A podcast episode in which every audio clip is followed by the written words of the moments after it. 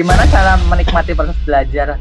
Aku kalau misalnya baca buku psikologi itu sebenarnya ya karena tadi kayak langsung di-relate ke kehidupannya, jadi kayak oh ternyata tuh ini ya yang selama ini dirasain kayak gitu. Akhirnya jadi kayak baca novel kayak gitu sebenarnya. Mau nggak masuk kelas pun nggak apa-apa. Aku setuju banget di kelas tuh sangat tidak lengkap dan terkadang ada yang kontradiktif malah dengan yang di buku. Jadi sangat di-encourage untuk baca buku.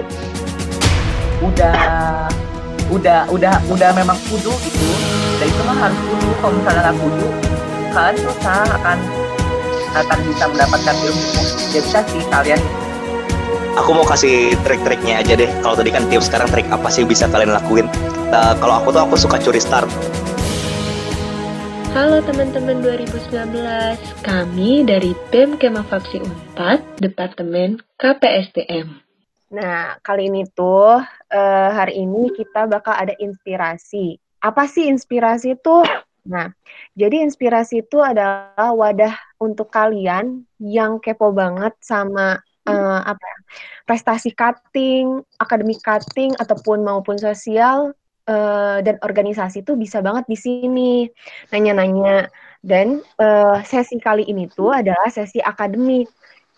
Jadi di sini tuh bakal ngejawab pertanyaan-pertanyaan dari kalian yang udah di-share kemarin lewat Google Form. Nah, tapi di sini tuh ada rules-nya, guys. Jadi semua peserta dari 19 ini harap di-mute Google Meet-nya. Sedangkan kalau misalnya video boleh ko-on kalau yang mau kelihatan cantik. Nah, narasumber kali ini tuh ada dua. Nah, yang pertama itu yang kalian pernah nggak sih di chat siapa yang mau jadi responden buat penelitian? Nah, yang pertama itu ada Kak Clement dan yang kedua itu ada Mawapres 2020. Siapa coba Mawapres 2020? 2021 aku mah.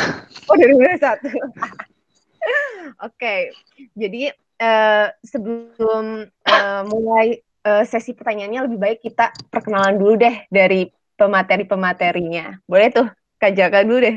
Ya, kok aku. Terus kenalannya gimana ya? Udah nama doang gitu. Nama sama apa ya? Nama, angkatan, terus apa ya? Nyombongin aja Kak prestasi-prestasinya yang udah diraih, boleh tuh Kak. Oke. Ini kayaknya udah kedua kalinya ya aku ketemu sama 2019. Waktu itu Academic Support alias Academic 101 juga aku ngobrol sama angkatan 2019 kan. Nah, jadi aku kenalin diri lagi aja walaupun kayaknya bosan. Namaku Zakaria Ansari, angkatannya 2018. Terus kalau disuruh nyombongin, daripada nyombongin apa ya istilahnya prestasi yang tertulis, aku lebih suka nyombongin kebiasaan-kebiasaan aku gitu loh. Kayak aku tiap hari tuh baca buku 100-150 halaman. Wow. Terus biasanya kalau sebelum mulai semester ada buku di semester itu yang udah aku habisin. Aku sehari bisa ikut 2 lomba, pernah sampai 3 lomba dan 3-3-nya menang. Jadi kayak daripada prestasinya aku lebih pengen kalian paham gitu loh, buat nyapai prestasi itu ada usaha-usaha yang dilakuin di belakangnya, dan ketika kalian udah bisa ngelakuin usaha itu, prestasi itu easy lah. Jadi ya gitu deh pokoknya. Mika ada request katanya, hobinya Kak, hobinya apa tuh Kak? Hobinya nonton anime. Nah, kan dari Kak Zaka udah nih ya. Sekarang Kak Clement nih boleh ngenalin dirinya ke anak 19. Okay. Oke, baiklah, kenalkan aku Clement dari angkatan 2017. Apalagi ya 2017, habis itu suruh nyombongin. Aduh, kayaknya tidak ada prestasi aku mah masih sedikit lah, tidak seperti Zaka lah ya. Pokoknya apa ya yang bisa disombongin sebenarnya nggak ada sih, paling cuman ya nggak bisa disombongkan ya karena ini kan semua adalah perjuangan gitu ya. Kalau misalnya dapat prestasi mah ya alhamdulillah. Soalnya aku memang bukan orang yang mengejar achievement banget kan. Jadi paling tidak yang bisa menyenangkan hati gitu doang sih. Gitu aja. Kalau hobinya Kak, gimana tuh hobinya? Hobinya di rumah suka ngapain Kak? Hobinya apa ya? Hobinya paling ya baca buku banget. Atau nyari buku, terus belanja ya belanja apa kayak makanan kayak gitu. Di Geria. Udah gitu aja. Kalian bisa lihat kan orang-orang yang di sini tuh hobinya wow banget. Baca buku, suka belajar setiap hari minimal baca buku 150 halaman. Itu udah keren banget gak sih guys? Nah, gara-gara pematerinya keren tuh, ini kalian wajib nonton banget. Ini nggak sia-sia kalian nonton, oke? Okay? Nah, oh iya aku belum kenalan. Halo guys, kenalin aku Ismala yang sering kalian. Halo Ismala. Aku, ya guys. Nah, kita mulai aja deh Kak sesi pertanyaannya karena dari buku ini tuh banyak banget pertanyaannya. Oke. Okay. Kita langsung ke yang pertama. Nih, Kak ada yang nanya ke Kak Zaka katanya. Kak, gimana sih cara bikin goals yang bagus? Nah, terus ada lagi yang nanya. Misalnya udah bikin plan ABCD, tiba-tiba dadakan ada rapat organisasi, jadi ketunda terus untuk mengerjakan plan tersebut. Gimana sih, Kak? Boleh deh Kak Zaka yang ngejawab. Oke. Aku bakal ngejawab pertanyaan ini aku bagi jadi 3 bagian ya. Pertama aku bakal coba ngasih insight gimana dari mana sih sebenarnya goals-goals ini bisa muncul. Terus yang kedua gimana cara ngerumusin goals-goals ini. Terus ketiga kalau bentrok antara goals satu dengan goals yang lainnya itu harusnya gimana. Oke, aku bakal mulai dari yang pertama. Pertama kita bakal ngomongin dulu nih sebenarnya goals itu bisa muncul dari mana sih. Nah, kalau kalian baca baik-baik buku inspirasi yang dikasih sama KPSTM, kan ada quotes dari Kezia tuh, lakukanlah sesuatu di saat sekarang yang dirimu di masa depan gak bakal sesalin, something-something gitu kan. Nah, ini tuh ada hubungannya dengan apa yang sih yang pengen kalian capai di masa depan. Let's say kalian pengen jadi psikolog klinis. Itu bakal berbeda dengan goals yang orang pengen buat ketika dia bakal pengen jadi psikolog pendidikan. Atau kalaupun kalian orang psikologi tapi nggak pengen kerja di psikologi, let's say kalian pengen jadi pengusaha, itu bakal beda banget goalsnya. Kalau aku pribadi pengen jadi psikolog pendidikan kan. Nah, makanya goals aku pengen ningkatin nilai-nilai aku di matkul-matkul yang terkait sama psikologi pendidikan. Jadi buat aku nilai-nilai di psikologi pendidikan, psikologi kognitif, psikologi perkembangan itu lebih penting daripada nilai di psikologi sosial, biopsikologi dan sebagainya macamnya. Jadi coba kalian bayangin dulu, ke depannya tuh kalian pengen jadi apa sih?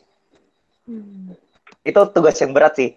Kalau kata literatur kayak Santrok, itu emang baru dimulai pas kalian umur 18, ntar baru mulai kalian tahu kalian mau jadi apa sekitar umur 21 sampai 25. Tapi nggak apa-apa, mulai dibayangin aja dari sekarang. Kalian tuh sebenarnya ke depannya pengen jadi apa sih? Aku sendiri belum fix sih, tapi kayak aku udah kebayang nih, aku pengen... antara aku pengen jadi psikolog pendidikan, pengen jadi yang riset kurikulum, terus pengen jadi dosen juga. Tapi aku bisa nemuin irisan nih di antara 3 goals itu. At least semuanya ada hubungannya dengan psikologi, semuanya ada hubungannya dengan pendidikan. Nah, jadi kalian seenggaknya udah kebayang deh apa yang harus kalian lakuin sekarang, yang kalian di masa depan bakal berterima kasih karena kalian ngelakuin hal tersebut. Oke. Selanjutnya yang kedua, gimana sih cara bikin ngerumusin goals yang bagus? Aku bakal kasih kalian sebuah keywords yang sebaiknya kalian search di Google karena yang akan aku jelaskan hanya singkat saja. Wait, aku tulis dulu ya. Ini kebaca gak? SMART. Kebaca ya? SMART. Aku sangat mengencourage kalian kalau mau bikin goals itu harus pakai metode SMART ini. Pertama, kalian harus spesifik. Kalian tuh pengennya apa sih? Akan lebih baik ketika kalian bikin goals itu, aku pengen keterima S2 di Harvard, daripada kalian cuma nulis, aku pengen lanjut S2. Kenapa? Karena dengan bikin goals yang spesifik, kalian punya ukuran yang jelas. Usaha kalian kan bakal beda ketika kalian pengen S2 di luar negeri sama S2 di psikologi Indonesia. Dan usaha yang perlu kalian lakuin juga beda, makanya kalian harus spesifik. Atau kalau kaitannya dengan IPK ya, ketika kalian ngomongin, aku pengen punya IPK yang bagus, itu nggak spesifik sama sekali. Dan jadinya kalian bakal nggak fokus buat mencapai goals itu. Ketika IPK kalian 3,5, ya kalian bakal memuji diri kalian sendiri, oh itu udah bagus kok, udah bagus. Tapi kalau kalian punya goals yang spesifik, misalnya mau IPK-nya 3,7. Ketika itu udah cuma 3,5, kalian bisa mengukur apa sih yang masih kurang. Makanya di sini kalian perlu spesifik. Yang kedua adalah measurable. Kalian tahu kapan itu goals-nya tercipta. Kalau masuk di kampus, lewat tes yang pertama, lewat tahap tes yang pertama itu berarti belum tercapai kan? Kalian baru mencapainya ketika kalian udah diterima. Kayak gitu. Terus achievable, artinya masih realistis gitu. Nggak bisa. Aku bukan motivator ya, aku nggak bakal bilang, ayo nggak apa-apa, semua orang bisa kok IPK-nya 4, segala macam. Kayak aku aja nggak bisa gitu loh. Makanya harus achievable, harus realistis. Kayak bandingin deh sama performa-performa yang kemarin, seberapa besar improve yang mungkin bisa dibuat. Yang keempat adalah relevan. Itu tuh sesuai dengan tujuan kamu yang awal. Makanya aku bilang, cari dulu sebenarnya kalian di masa depan pengen jadi apa sih, dan apa yang relevan sama yang pengen kalian capai di masa depan. Jadinya kalian breakdown tuh goals-nya jadi beberapa. Kayak aku pengen jadi psikolog pendidikan, berarti pertama aku harus lewatin S1 dengan bagus dulu. Supaya apa? Supaya dapat rekomendasi. Jangka menengahnya apa? Berarti IPK aku di tiap semester harus bagus. Nah, jangka pendeknya lagi apa? Aku harus belajar sekian materi selama waktu tertentu. Aku harus menang lomba, harus jadi Mawapres biar dapat beasiswa. Dan terakhir, time bound. Harus kasih batasan waktu. Kapan sih kalian pengen goals ini tercapai? Jadinya tuh kalau kalian pernah coba diet ya, kayak aku sering coba diet nih. Kalau aku cuman bilang, oh aku mau diet seminggu 2 minggu, aku lupa aku lagi diet. Tapi kalau aku udah pasang plan yang bagus, aku udah kasih secara spesifik, oh minggu pertama aku mau workout push up-nya segini, minggu depan aku tingkatin nih push up-nya, minggu depannya aku tingkatin lagi. Itu tuh bakal lebih mungkin untuk aku capai dan mungkin untuk aku lakukan daripada ketika aku cuman bilang aku mau diet kayak gitu. Dan terakhir, kalian bisa bikin task priority management, alias manajemen prioritas kalian, buat jawab pertanyaan yang tadi katanya kalau ada plan yang bentrok satu sama lain kayak gimana. Kalau nggak salah ada juga di buku inspirasi yang diagram 4, dibagi 4 itu, yang importance sama urgency. Nah, itu juga lagi kenapa aku sangat mengencourage kalian buat ngaitin ini dengan masa depan kalian. Jadi kalian bisa tahu mana sih yang sebenarnya lebih important buat kalian di masa depan. Terus kalau udah kalian rumusin, kalian jadi tahu buat dilakuinnya apa. Sama, aku selalu punya prinsip, kalau ada plan yang bentrok satu sama lain, itu akan lebih baik kalau aku nyelesain yang singkat dulu. Kita realistis aja lah ya. Nggak bisa kita bilang orang-orang bakal ngerti mana sih yang lebih urgen, mana sih yang lebih penting. Mau nggak mau, orang-orang pasti bakal ngejudge kita kalau kita nggak jalanin janji dengan dia gitu. Jadi ya emang hidup itu pilihan gitu loh. Terakhir, kalau di buku inspirasi kan ada ngebahas tentang mastery sama performance goal. Mana sih yang lebih bagus? Semua penelitian di psikologi pendidikan sangat mengencourage kalian buat punya mastery goals daripada performance goal. Kenapa? Karena ketika kalian punya mastery goals, kalian nggak fokus ke nilai aku berapa, tapi kalian fokus ke aku udah nguasain materi ini belum sih. Nah, kalau kalian fokusnya ke nguasain materi, nilai itu pasti didapetin. Tapi kalau kalian fokusnya ke nilai, ya udah abis nilainya dapet, kalian bakal lupa materinya. Sedangkan di psikologi itu materinya selalu nyambung gitu loh. Dari biopsikologi ke neuropsikologi, psikologi pendidikan 1, 2. Pendidikan terapan. Jadinya ya kalau di psikologi kalian harus mau nggak mau harus punya mastery goals dibanding performance goals. Gitu sih buat jawaban terkait goals ini.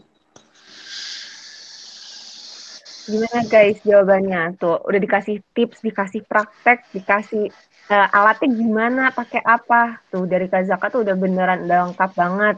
Katanya pakai yang smart. Terus boleh tuh pakai yang diagram tabel dibagi kurva 4 itu.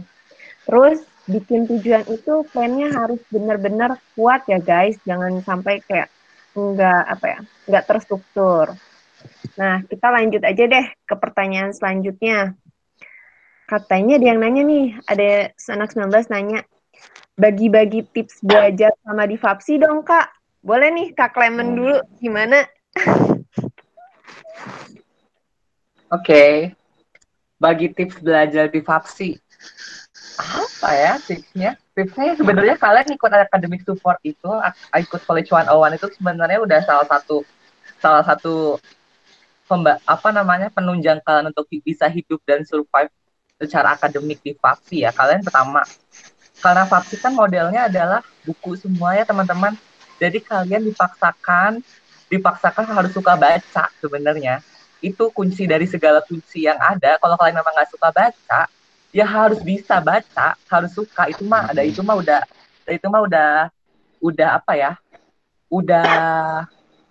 udah memang kudu gitu. Dan itu mah harus kudu. Kalau misalnya nggak kudu, kalian susah akan bisa mendapatkan ilmu. Ya bisa sih kalian banyak sih teman-teman aku yang akhirnya kalau misalnya nggak baca buku bisa sih minta teman atau enggak yang kadang cuman fokus dengerin dosen. Ya itu menurut aku sih it's okay aja sih sebenarnya. It's okay aja kalau misalnya kan, tapi kembali ke tujuan lagi ya teman-teman. Kalau misalnya tujuan teman-teman adalah kepengen banget menguasai psikologi misalnya, kalau kepengen menguasai banget psikologi ya harus baca bukunya sih, karena kan mau gimana pun kalau cuma dengerin kata-kata dosen di kelas itu tuh nggak, menurut aku kurang lengkap ya gitu. Dan sebenarnya psikologi itu kan isinya konsep dan teori kan, kalau misalnya dan kalau konsep dan teori itu bisa banget untuk kalian pahami dengan baik ketika kalian tuh juga ikut dalam acara-acara di FAPSI, kayak misalnya ikut organisasi like kalau ini acara PSDM ya, anggaplah let's say ikut TKA misalnya. Nah itu sangat membantu banget untuk bisa memahami materi di perkuliahan sih menurut aku ya. Karena itu relate antara di TKA tim konseptor APM itu sama yang akan kalian dapatkan di mata kuliah sih, kayak gitu. Jadi tipsnya cuma 2, baca sama paling ikut organisasi sih, atau ikut ya paling nggak tangan dalam sebuah kepanitiaan dimanapun, terutama di FAPSI ya. Karena di FAPSI kan fakti ilmu FAPSI banget ya menurut aku sih. Ya, udah. Mungkin dari Zaka ada tambahan? Ada. Kalau buat prinsip-prinsipnya udah disampaikan sama Kak Clement ya, kayak ya emang kalian harus baca gitu loh, karena kalau kalian gak nguasain materinya, gawat. Gak nguasain materi di semester 1, gawat di semester 2, gak bisa statistika, gawat di psikometri, apalagi kontes. Aku mau kasih trik-triknya aja deh. Kalau tadi kan tips, sekarang trik apa sih yang bisa kalian lakuin? Kalau aku suka curi start. Jadi sebelum masuk kuliah, aku udah wawancara tuh ke cutting 1, cutting lainnya. Sebenarnya matkul ini belajarnya apa sih?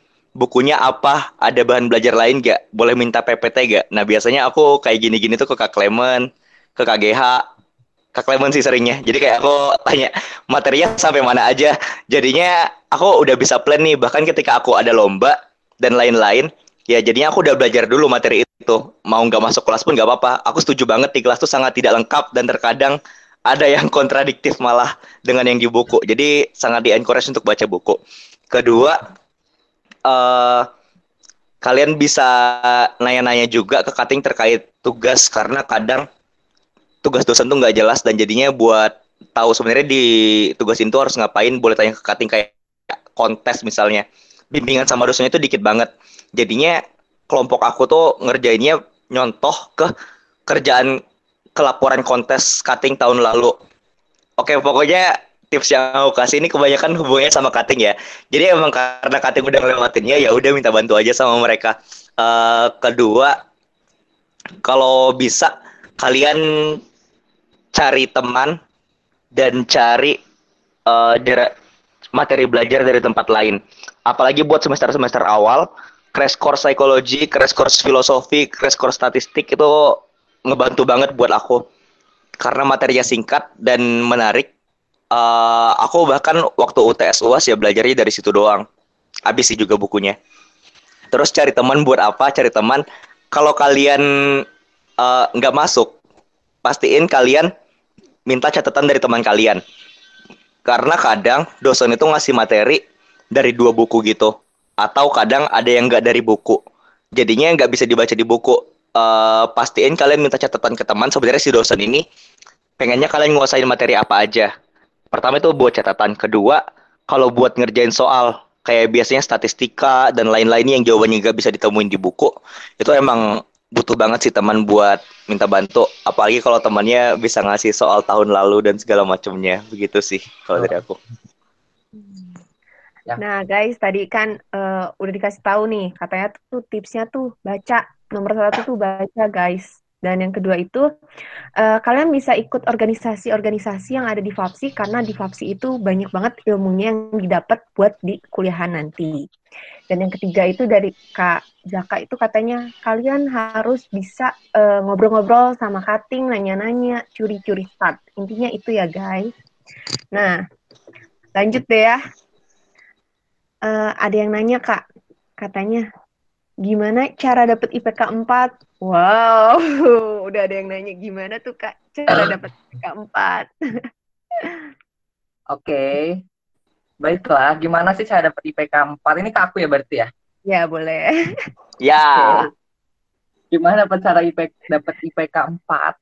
Sebenarnya IPK aku juga nggak 4-4 banget sih, teman-teman. Tapi maksudnya pertama aku bakal balik ke jawaban Zaka yang di awal ya. Kalian harus tahu dulu tujuannya apa sebenarnya. Jadi maksudku, jangan jadikan IPK itu sebagai kayak, gue mau IPK-nya 4, tapi kayak nggak tahu gue nanti setelah dapat IPK 4, gue harus apa, kayak gitu. Jangan sampai kayak gitu ya, teman-teman.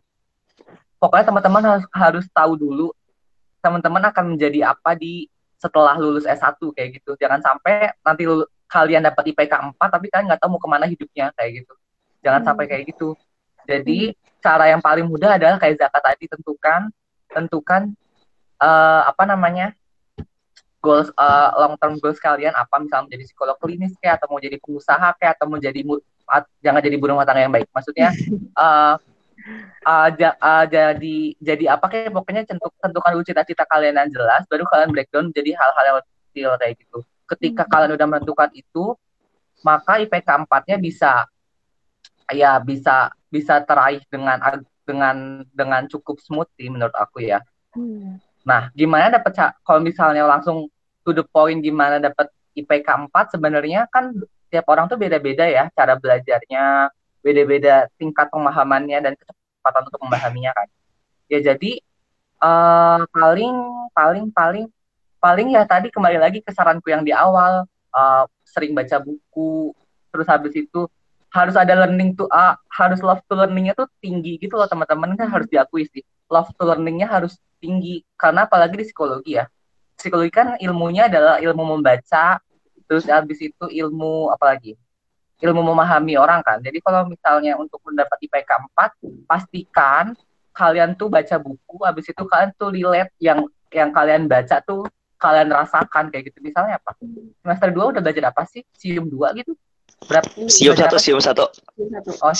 Misalnya kalian belajar tentang sensasi dan persepsi, ya kalian tuh harus bisa relate bahwa persepsi teh memang dipakai dalam keseharian kayak gitu. Jangan sampai cuma persepsi adalah kalau cuma itu doang teh nggak bakal IPK-nya 4, nggak bakal susah lah kayak gitu. Jadi harus diusahakan serelate kalian tuh harus bisa relate, oh persepsi itu dipakai dalam keseharian, misalnya oh ternyata persepsi gue sama persepsi teman gue itu bisa beda loh.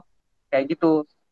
Kan harus bisa meriletkan antara apa yang kalian baca, apa yang kalian pelajari di kelas dengan keseharian, itu akan membantu kalian memahami sehingga nanti pas ngejawab soal-soal UTS dan soal UAS itu yang notabene adalah sumber nilai kalian, itu tuh bisa. Karena kan soal-soalnya nggak cuma definisi persepsi, pasti ada sedikit analisis kasus kayak gitu. Gitu.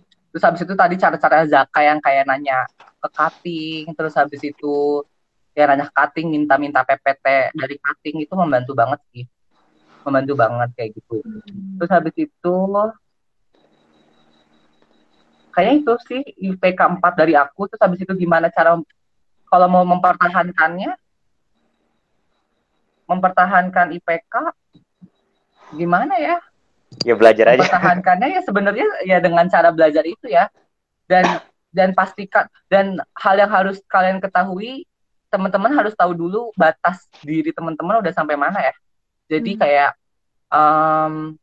kalian tuh punya energi tuh seberapa banyak. Misalnya kalau misalnya ada energi kalian dari 0 sampai 10, energi kalian tuh di batas maksimalnya 10, atau kalian tuh di posisi energi yang mana, karena kan setiap orang punya energinya yang beda-beda. Jadi jangan sampai kalian punya energi 7, tapi ikut kegiatannya banyak banget sehingga melebihi energi itu. Ketika teman-teman melebihi energi itu, takutnya malah nggak ada energi untuk belajar misalnya, sehingga nanti IPK-nya nggak jadi nggak stabil gitu loh teman-teman. Kayak gitu. Kalau tips dari aku sih paling jangan, pertama kenali dulu energi kalian seberapa banyak sehingga kalian bisa memutuskan kegiatan yang kalian pilih itu mau seberapa banyak kayak gitu. Kalau kalian sebenarnya bisa sih secara logika sebenarnya bisa energi itu bisa bertambah sesuai dengan sesuai dengan jumlah kegiatan yang teman-teman ambil. Itu sebenarnya bisa-bisa aja. Jadi ketika energi kalian 7, terus habis itu kalian mengambil kegiatan yang lebih banyak dari 7 itu, sebenarnya energi kalian bisa ikut bertambah jadi 9 atau jadi 8 misalnya. Tapi itu tergantung lagi, itu nggak ada ilmu pastinya gitu loh, apakah akan bertambah atau enggak, karena hanya teman-teman sendiri yang bisa merasakan kayak gitu. Tapi paling untuk membantu memastikan energi kalian nggak habis, kalian coba untuk mengambil kegiatannya termasuk organisasi, termasuk kegiatan akademik ya, kayak belajar gitu-gitu. Kalian pastikan bahwa energi kalian itu cukup dulu untuk itu. Ketika kalian merasa, oh ternyata energi aku tuh masih bisa ditingkatkan loh, ya udah bolehlah kalian ambil aktivitas lain, nambah satu lagi misalnya, kayak gitu. Tapi nambahnya juga jangan langsung seabrek banyak. Kalau langsung seabrek banyak mah ya itulah nggak akan bisa dapat semuanya. Organisasi jelek, akademi jelek, udah itu mah udah jelek pisan lah. Jadi mendingan kalian tentukan dulu energi kalian seberapa, habis itu tentukan kuat berapa banyak aktivitasnya. Ketika sudah dijalani, coba kalian ambil lagi aktivitas yang lain, tapi satu persatu. Jadi biar memastikan bahwa semuanya itu bisa berjalan dengan optimal dan baik. Kayak gitu sih. Terus ada lagi yang nanya, Kak. Katanya Pirs tuh ngaruh ke IPK nggak sih, Kak? Alasannya apa? Kak, gitu. Pirs dapat pengaruh ke IPK nggak? Tergantung. Jawaban tergantung orang psikologi banget ya. Sebenarnya kalau misalnya Pirs kalian adalah Pirs yang menyenangkan dan sangat suka belajar, ya pasti IPK kalian bisa naik. Tapi kalau peers kalian adalah orang-orang yang misalnya lebih enjoy, maksudnya enjoy untuk ya udahlah akademik nomor sekian, lebih senang untuk happy-happy atau untuk lebih senang untuk organisasi, mungkin IPK kalian bisa berpengaruh, karena kan akhirnya kalian kepengen ikutan teman, ingin tetap merasa tergabung dan terafiliasi dengan si peers kan, dengan peers kalian kan. Tapi kalau kalian seandainya punya komitmen gue lebih suka akademik dibanding peers gue yang misalnya lebih suka organisasi, ya kalian bisa bilang aja ke peers kalian, "Hai guys, mungkin kita ada beda value of life gitu loh. Kalau misalnya memang kamu kepengen suka akademik, ya bilang aja kamu lebih suka akademik dibanding organisasi, tapi kan pertemanan tetaplah pertemanan gitu loh." Jadi kalau misalnya memang, jadi mungkin semakin dewasa kita harus bisa mulai memilih ya. Ini jadi agak sedikit sharing. Mungkin ketika kita sudah semakin dewasa, kita harus mulai memilih teman-teman yang memang cocok untuk kita jadikan teman belajar, teman untuk organisasi, teman untuk happy-happy. Kita harus bisa mulai memilih-milih itu gitu loh. Kadang-kadang tuh soalnya ada teman, misalnya teman main kita di kampus, kadang itu tuh value-nya beda dengan kita value dalam hal akademik ya. Misalnya teman kita, teman main kita itu lebih suka main dibanding belajar. Nah, kita kan pasti otomatis akan ikut-ikutan mereka kan, karena kita dalam tergabung dalam satu kelompok itu. Tapi kalau kamu sudah menguatkan tekad untuk tidak untuk misalnya belajar dibanding main, ya kalian bilang aja ke mereka untuk pengen belajar dulu, tapi kalian harus punya teman lain yang memang kalian jadikan untuk teman belajar gitu. Jadi seolah-olah kalian tuh punya dua kelompok, yang satu untuk main, satu untuk belajar kayak gitu. Dan itu it's okay gitu loh teman-teman, karena kalian semakin dewasa itu kalian akan menghadapi hal-hal seperti itu gitu. Dan itu sudah dirasakan oleh angkatan-angkatan tua seperti di sini ada angkatan 2016 ya. Ya pokoknya di sini kalau ada 2016 itu sudah dirasakan 2016, sudah dirasakan oleh angkatan aku kayak gitu. Karena nggak semua, karena memang ada teman yang diciptakan untuk teman main, untuk teman main kita, ada teman yang diciptakan untuk teman belajar kita. Tapi kalau misalnya kalian memang setia kawan banget, ya kalian bisa kok untuk mengubah teman-teman kalian mengikuti value kalian untuk ke akademik ya. Misalnya teman-teman kalian tuh main mulu, ya kalian dengan kekuatan kalian yang begitu hebat itu, yang begitu kuat, itu akhirnya kembali ke teman-teman lagi. Kalian bisa kok mengajak mereka untuk bisa sedikit lebih akademik. Kayak gitu. Kayak gitu. Kalau ada tambahan nggak Kak dari Kak Zaka? Dikit aja ya. Pertama, IPK bisa naik gak? Bisa dipertahankan gak? Bisa banget. Aku semester 1 IPK aku 3,85. Semester 2 cuma 3,7. Tapi di semester 3 aku bounce back lagi. IPK-nya 3,9. Gimana caranya bisa? Abaikan IPK semester 1. Kenapa? Karena itu banyak TPB doang. Dan itu aku gak bangga sama sekali dengan hal itu. Kedua, di semester 2 kan IPK aku tuh 3,7 doang ya. Dan itu aku ngerasa nggak puas banget karena target aku selalu 4 gitu. Kalau Kak Clement mungkin nggak pernah turun nih IPK-nya, jadi tidak fokus pada pertanyaan ini. Tapi nggak kok, aku turun kok, aku turun. Ya manusiawi lah, wajar kalau turun mah. Terus gimana caranya aku bisa naik dari 3,7 ke 3,9? Caranya adalah aku evaluasi kenapa sih aku bisa jelek IPK-nya di saat itu. Dan aku bakal coba kaitin ini dengan yang Pierce tadi juga ya. Jadi di semester 2 itu, iya aku baca semua bukunya. Tapi kapan aku baca semua bukunya? Aku baca semua bukunya tuh, ya pas mau UTS, seminggu atau 2 minggu sebelum UTS, seminggu 2 minggu sebelum UAS, baru aku baca. Jadi semalam baca 150 halaman, 200 halaman tuh itu masih kecapai. Tapi itu nggak efektif. Kenapa? Karena ya ilmu yang aku masuk tuh, yang pengen aku pahami tuh secepat itu harus masuknya, dan aku nggak sempat ngaitin itu kayak yang Kak Clement bilang diri ke kehidupan sehari-hari, dicoba cari perantara luar, kayak apa sih kaitannya dengan penelitian-penelitian lainnya, aku nggak sempat buat ngelakuin itu. Itu yang aku evaluasi. Jadi di semester 3, aku belajarnya nggak lagi kayak gitu. Aku udah baca sebelum dosen nerangin di kelas, jadinya pas dosen nerangin, aku kayak, oh aku udah pernah baca itu, oh itu doang, aku mah udah bisa juga ini. Tapi kalau ada yang dosen sampaikan dan nggak ada di buku, jadi aku juga bisa tahu apa sih yang harus aku catat. Dan sebelum masuk kelas, aku udah tahu nih si dosen bakal ngomongin apa. Dan akhirnya ya jadinya lebih efektif aja, walaupun usaha yang dikeluarin sama, tapi dengan cara yang beda, yaitu aku nyicil, nggak langsung di mes alias di SKS-in. Hasilnya juga bakal berbeda. Nah, kaitannya sama Pierce apa? Nah, waktu semester 2 tuh, aku belum dapat banget nih teman-teman yang sebenarnya cocok buat sama aku di kerja kelompok tuh yang kayak gimana. Jadinya waktu semester 2, wah gawat sih, kayak ada beberapa matkul yang semua tugasnya tuh beneran aku doang yang ngerjain gitu loh. Nah, dan itu nggak terulang di semester 3. Dan ya hasilnya seperti itu. Terus teman-teman, ada teman aku yang di semester 2 tuh kayak mereka nggak bisa banget terima kalau aku belajar sendirian gitu loh. Padahal aku ngerasa ya emang aku lebih cocok belajarnya sendirian aja, karena kalau aku belajar tuh pace-nya secepat itu. Gitu sih. Tuh guys, jadi intinya mau dapat IPK 4 tuh, pertama kita harus baca, yang kedua kita harus benar-benar paham materinya, nggak cuma ngafalin materinya. Dan yang ketiga itu ternyata peers itu sangat mempengaruhi mau kontribusi dalam IPK ataupun cara belajar kalian tuh, itu sangat mempengaruhi kalian. Nah, oke, kita lanjut ya. Katanya buat Kak Clement, gimana sih caranya biar menikmati proses belajar? Kadang kan suka bosen ya Kak, kalau misalnya kita belajar terus, gimana biar nggak bosen?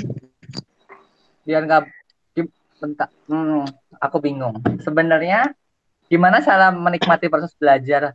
Aku kalau misalnya baca buku psikologi itu sebenarnya ya karena tadi kayak langsung di-relate ke kehidupan, jadi kayak oh ternyata tuh ini ya yang selama ini gue rasain kayak gitu. Akhirnya jadi kayak baca novel kayak gitu sebenarnya.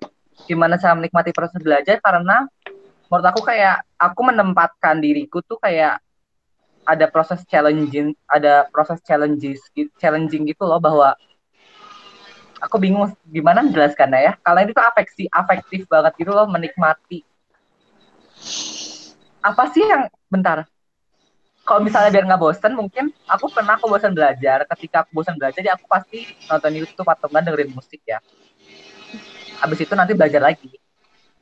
Tapi gimana cara menikmati proses belajar tuh, sebenarnya itu tuh butuh proses yang panjang ya, karena dari kecil kan udah dibiasakan. Jadi kalau teman-teman kepengen baru menikmati proses belajar sekarang, aku tidak tahu level menikmatinya tuh harus sampai mana. Kayak gitu. Aku mau nanya ke moderatornya dulu deh. Menurutmu menikmati proses belajar tuh kayak gimana sih? Jadi kayak kita tuh pas belajar tuh gak stres, kayak dibawanya enjoy gitu. Gak apa ya? Gak terpressure untuk belajar maksudnya. Iya. Kalau kayak gitu biar enjoy sih, kalian pastikan dulu kan pas belajar pengen tahu apa sih sebenarnya. Kalau misalnya ada sih orang tipikal orang yang memang suka baca. Oh kata Taya nggak memandang belajar sebagai kewajiban. Oke. Kalau misalnya belajar sebagai kebutuhan kalian, berarti kan harus mengetahui dulu tujuan kalian untuk belajar apa. Kalau misalnya makan kalian kepengen makan karena kalian lapar misalnya. Atau karena kalian kepengen ngemil aja, kayak gitu kan. Berarti kalian harus tahu dulu kalau kalian belajar, kalian tuh kepengen tahu apa sih, misalnya sium. Kalian tuh pengen tahu apa sih dari sium, misalnya sensasi, persepsi, tentang kayak gitu-gitunya. Kayak gitu. Dan yang pasti pertama, cintai buku kalian dulu sih yang pertama. Kalau misalnya kalian tidak mencintai buku kalian dengan, kalau kalian tidak mencintai buku kalian dengan sepenuh hati, misalnya baca preface-nya, atau baca daftar isi itu sangat membantu sih untuk bisa kayak mulai menikmati proses belajar dan memproses membaca kayak gitu. Kalau misalnya proses untuk baca ya. Kalau belajar kan sebenarnya bisa dari cutting juga atau dari dosen misalnya. Kalau misalnya kepengen menikmati itunya mungkin ya aku akan kembali bilang ke tujuan lagi sih, karena selalu tahu dulu tujuannya kayak. Kalian tujuan dari belajar pengen tahu apa. Ketika kalian tidak menemukan apa yang kalian pertanyakan di otak misalnya, kalian bisa langsung nanya ke cutting. Cutting itu membantu banget ya. Membantu nanya ke cutting atau nanya ke dosennya langsung. Kayak gitu sih. Cara menikmati proses belajarnya kalian dengan cara itu paling. Dan mengubah mindset bahwa belajar itu membosankan, padahal belajar itu menyenangkan loh teman-teman. Maksudnya coba aku mau nanya, nggak bakal bisa jawab sih. Bukan, maksudnya kan harus di mute ya.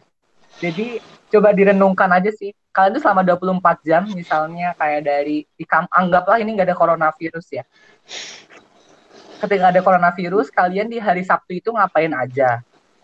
Nah, cobalah membuat planning untuk belajar harian secara rutin sih. Ketika kalian sudah berhasil membuat planning dan menjalankan planning itu paling tidak selama 1 bulan, pasti kalian akan menemukan nikmatnya belajar tuh kayak gimana. Dan sebenarnya kan kalau katanya si siapa, kalian udah belajar tentang teori learning belum sih, yang katanya si yang behavioristik gitu-gitu. Pokoknya kalau kata behavioristik kan kita akan happy kalau kita dapat reward kan. Ya anggaplah ketika kalian belajar terus habis itu dapat nilai IPK bagus kan pasti happy kan. Nah, itu tuh bisa menjadi proses yang menyenangkan untuk kalian. Ketika kalian belajar rajin, oh ternyata IPK gue bagus kayak gitu. Dan IPK kan tadi mastery goals lagi ya. Jadi lebih ke happy. Ya gitu. Gitu sih paling. Gimana caranya itu kembali ke planning, kembali ke tujuan, kembali ke planning lagi, coba brand, dan please jangan prokrastinasi. Kayak gitu. Jangan habiskan waktu kalian dengan YouTube ya guys. gitu. Boleh sih buka YouTube, tapi kalau nontonnya TED Talk atau nontonnya Crash Course Psychology, ya boleh lah. Kayak gitu. Mantep banget jawabannya Kak Clement. Jadi insight banget tuh buat anak-anak 19. Keren banget. Intinya tujuannya kita harus tetap matang, guys. Nah, lanjut ya. Oke. Okay. Tar. Aku mau nambahin dikit dong, ya, boleh. Menikmati proses belajar. Aku setuju sama Kak Clement, kalian harus senang. Jadi kayak aku pengen nanya aja sih ke kalian, sebenarnya kalian salah jurusan atau enggak sih gitu. Kenapa? Karena kayak kalau kalian dari awal emang gak suka psikologi, ya kalian gak bakal seneng gitu loh belajarnya.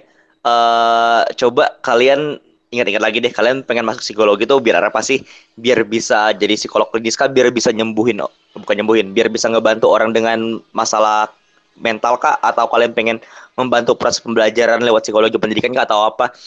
Dengan kalian bisa tahu sebenarnya materi ini bisa dimanfaatinya gimana ke depannya, menurut aku itu bakal sangat membantu kalian buat menikmati proses belajarnya. Kayak aku waktu belajar individual differences dalam belajar, aku jadi lebih paham nih sebenarnya diri aku tuh tipe pembelajaran kayak gimana. Terus pas belajar persuasion di psikologi sosial, aku jadi tahu kenapa sih anak-anak kecil tuh suka banget sama Kinder Joy. Di PRH jadi tahu kenapa sih aku bisa jadi kayak gini. Emangnya keluarga aku status sosial ekonominya kayak gimana dulu, tipe keluarga yang seperti apa, gaya pengasuhannya seperti apa. Jadi tipsnya adalah. Nah, penasaran kan teman-teman kelanjutan dari tipsnya? Jangan lupa dengerin part selanjutnya.